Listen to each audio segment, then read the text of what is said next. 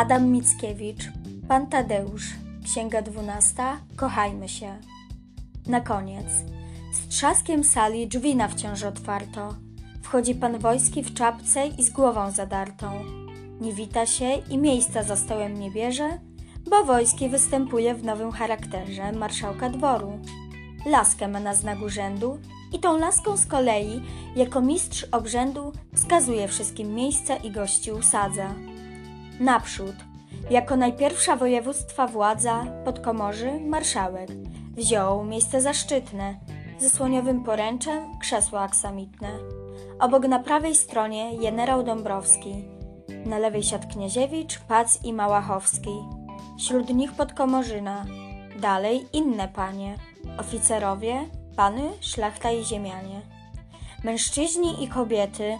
Na przemian po parze usiadają porządkiem, gdzie wojski ukaże. Pan sędzia, skłoniwszy się, opuścił biesiadę. On na dziedzińcu Włościan traktował gromadę. Zebrawszy ich za stołem, na dwa staje długim. Sam siadł na jednym końcu, a pleban na drugim. Tadeusz i Zofia do stołu nie siedli. Zajęci częstowaniem Włościan, chodząc jedli. Starożytny był zwyczaj, iż dziedzice nowi na pierwszej uczcie sami służyli ludowi. Tymczasem goście, potraw czekających w sali, z zadziwieniem na wielki serwis poglądali, którego równie drogi kruszec jak robota. Jest podanie, że książę Radziwił sierota kazał ten sprzęt na urząd w Wenecji zrobić i wedle własnych planów po polsku ozdobić. Serwis, potem zabrany czasu wojny szwedzkiej, przeszedł nie wiedzieć jaką drogą w dom szlachecki. Dziś ze skarbca dobyty zajął środek stoła, ogromnym kręgiem na kształt karetnego koła. Serwis ten był nalany ode dna po brzegi, piankami i cukrami białymi jak śniegi. Udawał przewybornie krajobraz zimowy, w środku czerniał ogromny bór konfiturowy. Stronami domy niby wioski i zaścianki, okryte zamiast śronu cukrowymi pianki. Na krawędziach naczynia stoją dla ozdoby niewielkie z porcelany wydęte osoby. W polskich strojach, jakoby aktory na scenie, zdawały się przedstawiać jakowe zdarzenie. Gest ich sztucznie wydany, farby osobliwe, tylko głosu im braknie. Zresztą, gdyby żywe. Cóż przedstawiają? Goście pytali ciekawi. Za czym wojski podnosi laskę i tak prawi? Tymczasem podano wódkę przed jedzeniem. Za mych wielce mościwych panów pozwoleniem, te persony, których tu widzicie bez liku, przedstawiają polskiego historię sejmiku, narady, wotowanie, triumfy i waśnie. Sam tę scenę odgadłem i Państwu objaśnię. Oto na prawo widać liczne szlachty grono. Pewnie ich przed sejmikiem na ucztę sproszono. Czeka nakryty stolik, nikt gości nie sadza. Stoją kubkami, każda kubka się naradza. Patrzcie, iż w każdej kubce stoi w środku człowiek, z którego ust otwartych, z podniesionych powiek, rąk niespokojnych widać. Mówca coś tłumaczy i palcem eksplikuje i na dłoni znaczy. Ci mówcy zalecają swoich kandydatów z różnym skutkiem, jak widać z miny szlachty bratów. Wprawdzie tam w drugiej kupie szlachta pilnie słucha. Ten ręce zapas zatknął i przyłożył ucha. Ów dłoń przy uchu trzyma i milczkiem wąs kręci. Zapewne słowa zbiera i niże w pamięci. Cieszy się mówca widząc, że są nawróceni, gładzi kieszeń, bo krecki ich już ma w kieszeni. Lecz za to w trzecim gronie dzieje się inaczej. Tu mówca musi łowić zapasy słuchaczy. Patrzcie, wygrywają się i cofają uszy. Patrzcie, jak ten słuchacz od gniewu się puszy. Wzniósł ręce, grozi mówcy, usta mu zatyka. Pewnie słyszał pochwały swego przeciwnika. Ten drugi pochyliwszy czoło na kształt byka, powiedziałbyś, że mówcę pochwyci na rogi. Ci biorą się do szabel, tamci poszli w nogi. Między kubkami szlachcic cichy stoi. Widać, że człowiek bezstronny waha się i boi. Za kim dać kreskę? Nie wie sam i z sobą w walce. Pyta losu, wzniósł ręce, wytknął wielkie palce, zmrużył oczy, paznokciem do paznokcia mierzy, Widać, że kreskę swoją kabale powierzy. Jeśli palce trafią się, da afirmatywę, a jeśli się chybią, rzuci negatywę. Na lewej druga scena. Refektarz klasztoru, obrócony na salę szlacheckiego zboru. Starsi rzędem na ławach siedzą, młodsi stają i ciekawi przez głowy w środek zaglądają. W środku marszałek stoi, wazon w ręku trzyma, liczy gałki, szlachta je pożera oczyma. Właśnie wytrząs ostatnią. Woźni ręce wznoszą i imię obranego urzędnika głoszą. Jeden szlachcic na zgodę powszechną nie zważa. Patrz, wytknął głowę oknem z kuchni refektarza. Patrz, jak oczy wytrzeszczył, jak pogląda śmiało. Usta otworzył, jakby chciał zjeść izbę całą. Łatwo zgadnąć, że szlachcic ten zawołał weto. Patrzcie, jak za tą nagłą do kłótni podnietą tłoczy się do drzwi ciżba. Pewnie idą w kuchnię, dostali szable, pewnie krwawy bój wybuchnie. Lecz tam na korytarzu państwo uważacie tego starego księdza, co idzie w ornacie. To przeor, Santicissimum z ołtarza wynosi, a chłopiec w komrzy dzwoni i na ustęp prosi.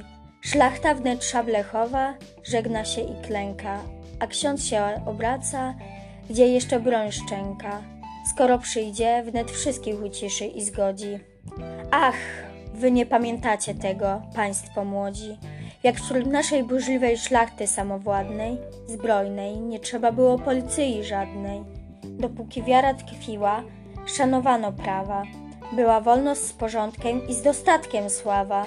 W innych krajach, jak słyszę, trzyma urząd drabów, policjantyjów różnych, żandarmów, konstabów, ale jeśli miecz tylko bezpieczeństwa szczerze, żeby w tych krajach była wolność, nie uwierzę. Wtem, dzwoniąc w tabakierę, rzekł pan podkomorzy. Panie wojski, niech pan wasze na potem odłoży tę historyję. Prawda, że sejmik ciekawy, ale my głodni. Każ wać, przynosić potrawy. Na to wojski skłaniając aż do ziemi laskę. Jaśnie wielmożny panie, zróbże mi tę łaskę, zaraz dokończę scenę ostatnią sejmików. Oto nowy marszałek na ręku stronników, wyniesiąc refektarza, Patrz, jak szlachta braty rzucają czapki, usta otwarli, wiwaty. A tam po drugiej stronie pan przekreskowany, sam jeden czapkę wcisnął mu na łeb zadumany. Żona przed domem czeka, zgadła, co się dzieje. Biedna. Oto na ręku pokojowej mdleje. Biedna, jaśnie wielmożnej tytuł przybrać miała, a znowu tylko wielmożną na trzy została. Tu wojski skończył opis i laską znak daje i wnet zaczęli wchodzić parami lokaje roznoszące potrawy. Barszcz królewskim zwany i rosół staropolski, sztucznie gotowany, do którego pan wojski z dziwnymi sekrety wrzucił kilka perełek i sztukę monety. Taki rosół krew czyści i pokrzepia zdrowe. Dalej inne potrawy, a któż je wypowie? Kto zrozumie nieznane już za naszych czasów te półmiski kontuzów, arakasów, bluemasów z ingredacyjnymi pomuchl, figaletów, cybetów, piszm, draganów, pineleów, brunelów, owe ryby, łososie suche, dunajeckie, wyzyny, kawiary, weneckie, tureckie sztuki główne i sztuki podgłówne, łokietne, flądry i karpie ćwiki i karpie szlachetne. W końcu sekret kucharski, ryba niekrojona, u głowy przysmażona, we środku pieczona, a mająca potrawkę z sosem u ogona. Goście ani pytali nazwiska potrawy, ani ich zastanowił ów sekret ciekawy. Wszystko prędko z żołnierskim jedli apetytem, kieliszki napełniając węgrzynem obfitym. Ale tymczasem wielki serwis barwę zmienił i odarty ze śniegu już się zazielenił, bo lekka, ciepłem letnim powoli rozgrzana roztopiła się lodu cukrowego piana i dno odkryła, dotąd zatajone oku, więc krajobraz przedstawił nową porę roku, zabłysnąwszy zieloną, różnofarbną wiosną. Wychodzą różne zboża, jak na drożdżach rosną, pszenicy szafrowanej buja kłos złocisty, żyto ubrane w srebra malarskiego listy i gryka wyrabiana sztucznie z czekolady. i kwitnące gruszkami i jabłkami sady. Ledwie mają czas goście darów lata użyć. Darmo proszą wojskiego, żeby je przedłużyć. Już serwis, jak planeta koniecznym obrotem, zmienia porę. Już zboża malowane złotem, nabrawszy ciepła w izbie, powoli topnieją. Już trawy pożółkniały, liścia czerwienieją. Sypią się, rzekłbyś, iż wiatr jesienny powiewa. Na koniec owe chwile, przedtem strojne drzewa, teraz jakby obdarte od wichru wiśronu, stoją nagie, były to laski cynamonu lub udające sosne gałązki wawrzynu, odziane zamiast kolców ziarenkami kminu. Goście pijący wino zaczęli gałązki, pnie i korzenie zrywać i gryźć dla zakąski. Wojski obchodził serwis i pełen radości triumfujące oczy obracał na gości. Henryk Dobrowski udał wielkie zadziwienie i rzekł: Mój panie wojski, czy to chińskie cienie? Czy to pinety panu dały w służbę swe bisy? Czy dotąd u was na Litwie są takie serwisy i wszystkim takim starym ucztują zwyczajem? Powiedz mi, bo ja życie strawiłem za krajem. Wojski rzekł kłaniając się: Nie, jaśnie wielmożny generale. Nie jest to żaden kuszt bezbożny.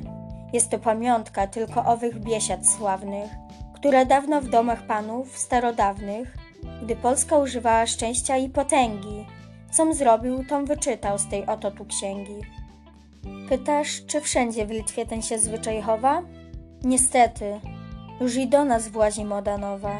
Nie jeden panicz krzyczy, że nie cierpi zbytków, je jak Żyd. Skąpi gościom potraw i napitków, Węgrzyna pożałuje, a pije szatańskie fałszywe wino modne, moskiewskie, szampańskie. Potem wieczór na karty tyle złota straci, że za nie dałbyś uczty na stu szlachty braci. Nawet, bo co mam na sercu, dziś powiem szczerze, niech tego podkomorze za złymi nie bierze.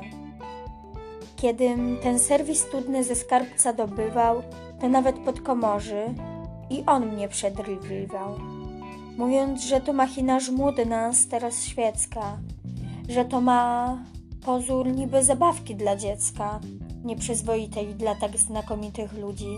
Sędzio i sędzia mówi, że to gości znudzi, a przecież ile wnoszę z panów zadziwienia.